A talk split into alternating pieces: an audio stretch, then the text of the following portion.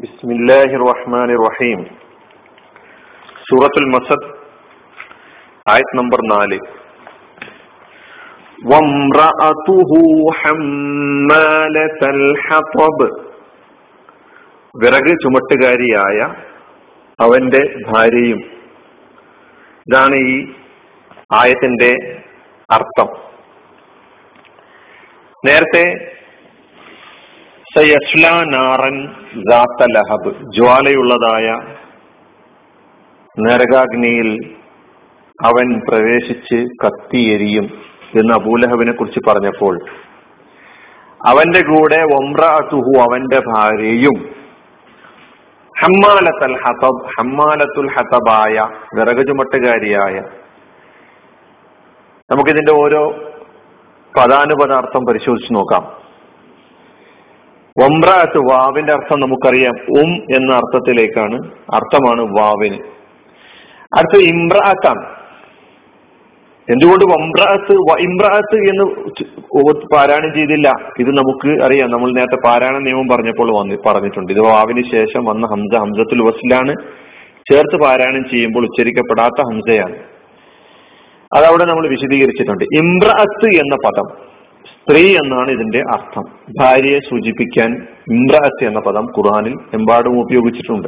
ഇവിടെ ഇമ്രാത്തു ഹു ഇവിടെ അബുലഹബിന്റെ ഭാര്യയെ ഇമ്രാത്ത് എന്ന് ഉപയോഗിച്ചു. ഇമ്രാത്തു ഇമ്രാൻ ഇമ്രാത്തു ലൂത്ത് ഇമ്രാത്തു ഫിർഔൻ ഇമ്രാത്തു ഫിർ ഇമ്രാത്തു ലൂ നോഷ് ഇങ്ങനെ തുടങ്ങി.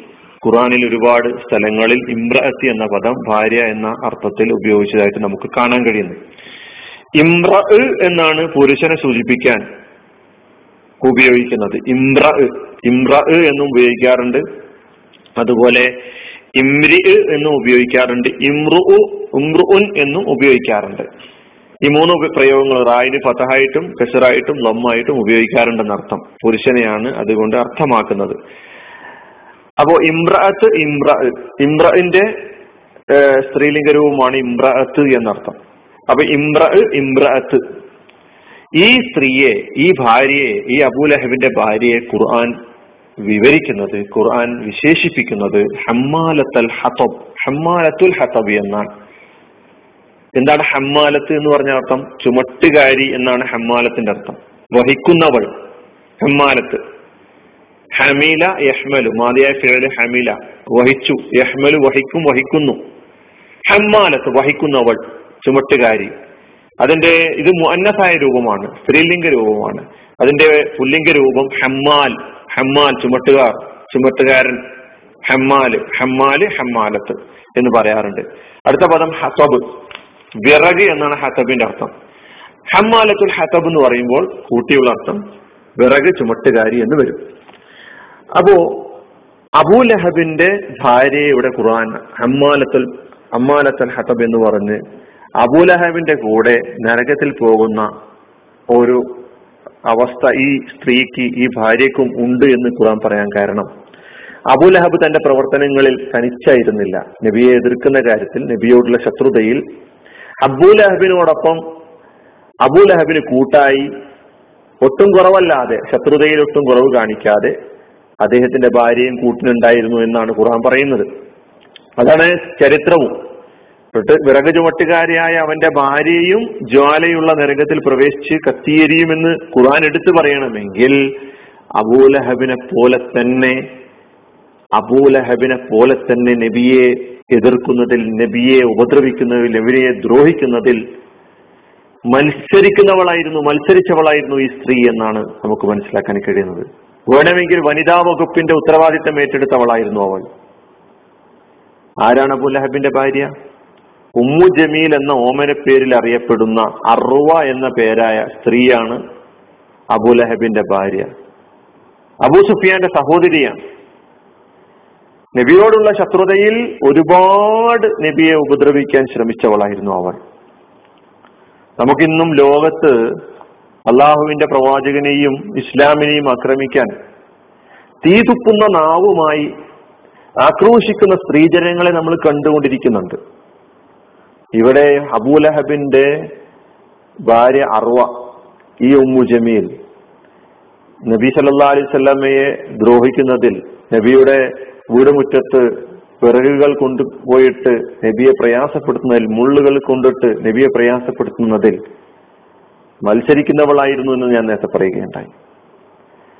ഹമ്മാലത്തുൽ ഹതബ് എന്ന ഈ വിശേഷണത്തെ അല്ലെങ്കിൽ പ്രയോഗത്തെ മുഫസ്സിറുകൾ പല നിലയ്ക്ക് വിശദീകരിച്ചിട്ടുണ്ട്. ചിലർ അതിന് അർത്ഥം നൽകിയിട്ടുള്ളത് രാത്രികാലങ്ങളിൽ നേരത്തെ ഞാൻ പറഞ്ഞതുപോലെ മരക്കൊമ്പുകൾ മരച്ചില്ലകൾ മരക്കൊമ്പുകൾ മുള്ളുകൾ നബിസല്ലാ അലിസ്ലമിന്റെ വീട്ടിന്റെ വാതിൽക്കൽ കൊണ്ടിടാറുണ്ടായിരുന്നു. എന്തിനു വേണ്ടി എന്ന് ചോദിച്ചാൽ പ്രഭാതത്തിൽ പ്രവാചകൻ പുറത്തിറങ്ങുമ്പോൾ പ്രയാസപ്പെടുത്തുന്നതിന് വേണ്ടി. ഈ അബുലഹബ് നബി സല്ലാ അയൽവാസിയായിരുന്നു എന്നാണ് നബിയുടെ വീട്ടിന്റെ അയൽക്ക അയൽവക്കത്താണ് താമസിച്ചിരുന്നത്. അതുകൊണ്ട് തന്നെ നബിയുടെ വീട്ടിന്റെ വാതിൽക്കൽ വിറക് അതുപോലെ കൊമ്പുകൾ മരക്കൊമ്പുകൾ കൊണ്ടിടുന്ന പതിവ് ഉണ്ടായിരുന്നു. അതുപോലെ തന്നെ ചില ആളുകൾ ഇതിന് നൽകിയിരിക്കുന്ന അർത്ഥം ആളുകളെ തമ്മിലടിപ്പിക്കാൻ ഏഷണിയും പരദൂഷണവുമായി പറഞ്ഞു നടക്കുന്ന സ്ത്രീയായിരുന്നു അവൾ. അതുകൊണ്ട് അറബി ഭാഷ പ്രയോഗം അനുസരിച്ച് ഹമ്മാലത്തുൽ ഹതബ് എന്ന പ്രയോഗം അവർക്കിടയിൽ ഏഷണിയെയും പരദൂഷണത്തെയും അങ്ങനെ ഏഷണിയും പരദൂഷണവും പറഞ്ഞ് നടക്കുന്ന ആളുകളെ സൂചിപ്പിക്കാൻ വേണ്ടി ഹമ്മാലത്തുൽ ഹത്തബ് എന്ന പ്രയോഗം അറബിയിൽ പ്രയോഗിക്കാറുണ്ട്. പാപഭാരം പേറി നടക്കുന്നവരെ സൂചിപ്പിക്കാനും ഹമ്മാലത്തുൽ ഹത്തബ് ഉപയോഗിക്കാറുണ്ട്. മറ്റൊരു വിശദീകരണം അനുസരിച്ച് ഈ സ്ത്രീയുടെ ഈ ഭാര്യയുടെ പാരത്രിക ഗതിയെക്കുറിച്ചാണ്. പരലോകത്ത് അവൾ തന്റെ ഭർത്താവ് തീയിൽ അഗ്നിയിൽ കത്തിക്കപ്പെടുമ്പോൾ ആ അഗ്നിയിലേക്ക് വിറക് കൊണ്ടുനിന്ന ആ ഗതിയെ ആ സാഹചര്യത്തെ ആ സന്ദർഭത്തെയാണ് ഖുർആൻ ഇവിടെ വിശദീകരിച്ചിട്ടുള്ളതെന്ന് പറയുന്നത്. ഇങ്ങനെ ഒരുപാട് വിശദീകരണങ്ങളാണ്. ഈ വിശദീകരണങ്ങളിലൂടെ തന്നെ നമുക്ക് മനസ്സിലാക്കാൻ കഴിയുന്ന ഒരു സത്യം ഇവൾ ഖുർആൻ അള്ളാഹു സുബാനു താല ഇങ്ങനെയൊരു വിശേഷണത്തിലൂടെ ഇവ അവതരിപ്പിക്കപ്പെട്ടിട്ടുണ്ടെങ്കിൽ എത്രത്തോളം കഠിനമായ ശത്രുതയായിരിക്കാം പ്രവാചകനോട് കാട്ടിയിട്ടുള്ളത് എന്ന് നമുക്ക് ഊഹിക്കാവുന്നതേ ഉള്ളൂ ഈ സൂറ അവതരിച്ച സന്ദർഭത്തിൽ ഈ സ്ത്രീ ക്ഷോഭി ക്ഷുഭിതയായി നബിയെ അന്വേഷിച്ച് പുറപ്പെട്ട ഒരു രംഗം ഹദീസുകളിൽ റിപ്പോർട്ട് ചെയ്യപ്പെട്ടിട്ടുണ്ട്. കല്ലുകളുമായി കൈ നിറയെ കല്ലുകളുമായി പ്രവാചകനെ ആക്രമിക്കാൻ. നബിക്കെതിരെ താൻ രചിച്ച കവിതകളും പാടിക്കൊണ്ടായിരുന്നു നബിയുടെ നേർക്ക് വന്നുകൊണ്ടിരുന്നത്. ഹറമിൽ റസൂൽ അള്ളാഹി അബൂബക്കർ സിദ്ദീഖ് കൂടെ ഇരിക്കുകയാണ്. ആ സന്ദർഭത്തിൽ ഈ സ്ത്രീയെ കണ്ടപ്പോൾ അബൂബക്കർ സിദ്ദീഖ് പറഞ്ഞു ഇതാ ആ സ്ത്രീ വരികയാണ്. അവൾ വരുന്നുണ്ടല്ലോ പ്രവാചകരെ. അവൾ താങ്കളെ കണ്ടാൽ വല്ല അവിവേകവും ചെയ്തേക്കുമോ എന്ന് ഞാൻ ആശങ്കിക്കുകയാണെന്ന് പറഞ്ഞപ്പോൾ റസൂൽ പറഞ്ഞു അവൾക്ക് എന്നെ കാണാൻ കഴിയുകയില്ല. സത്യത്തിൽ അവൾക്ക് നബിയെ കാണാൻ കഴിഞ്ഞില്ല. അബൂബക്കറിനെ കണ്ട മാത്രയിൽ ഈ സ്ത്രീ ചോദിക്കുകയാണ് നിന്റെ ചങ്ങാതി എന്നെ ആക്ഷേപിച്ചതായിട്ട് അറിഞ്ഞല്ലോ. എവിടെ നിന്റെ ചങ്ങാതി? അബൂബക്കർ സിദ്ദീഖ് മറുപടി കൊടുത്തത് എന്റെ ചങ്ങാതി നിന്നെ ആക്ഷേപിച്ചിട്ടില്ല. എന്റെ പ്രവാചകൻ നിന്നെ ആക്ഷേപിച്ചിട്ടില്ല. യഥാർത്ഥത്തിൽ ഖുർആനാണ് ആക്ഷേപിച്ചിട്ടുള്ളത്. അപ്പോൾ ഇത്രത്തോളം ശത്രുത കാട്ടിയ സന്ദർഭത്തിലും നബിയും അനുയായികളും സ്വീകരിച്ച ഒരു നിലപാടുണ്ട്. അതാണ് നമ്മൾ സ്വീകരിക്കേണ്ട നിലപാട്. ക്ഷമയുടെയും സഹനത്തിന്റെയും സംയമനത്തിന്റെയുമായ ഒരു നിലപാട്. അള്ളാഹു അവരെ കൈകാര്യം ചെയ്തുകൊള്ളും എന്നുള്ള ഉറച്ച വിശ്വാസം. അള്ളാഹു അവരെ വെറുതെ വിടുകയില്ല എന്നൊരു ഉറച്ച വിശ്വാസം അതവർക്കുണ്ടായിരുന്നു.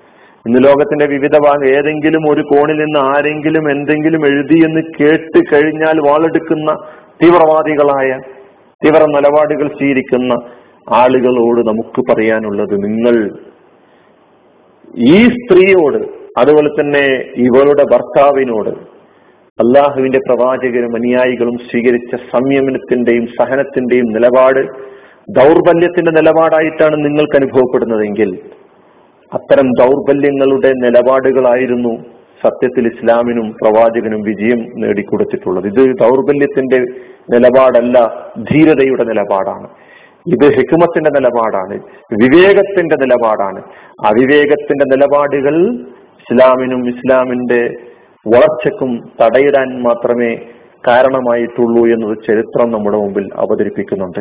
അതുകൊണ്ട് ഇസ്ലാമിക സമൂഹത്തിന് ഈ സൂറയിൽ നിന്ന് ഈ സംഭവത്തിൽ നിന്ന് ഈ അറുവയോടും അബൂലഹബിനോടും പ്രവാചകൻ സല്ലാ അലൈഹി സ്വലമിയോട് തനിയായികളും സ്വീകരിച്ച നിലപാടുകളിൽ നിന്ന് പാഠം ഉൾക്കൊള്ളാൻ കഴിയട്ടെ എന്ന് നമുക്ക് ആശിക്കാം. അള്ളാഹു നമ്മെ അനുഗ്രഹിക്കുമാറാകട്ടെ. അലഹമുല്ലാ റബുലാലമീൻ അസ്സാം വലൈക്കും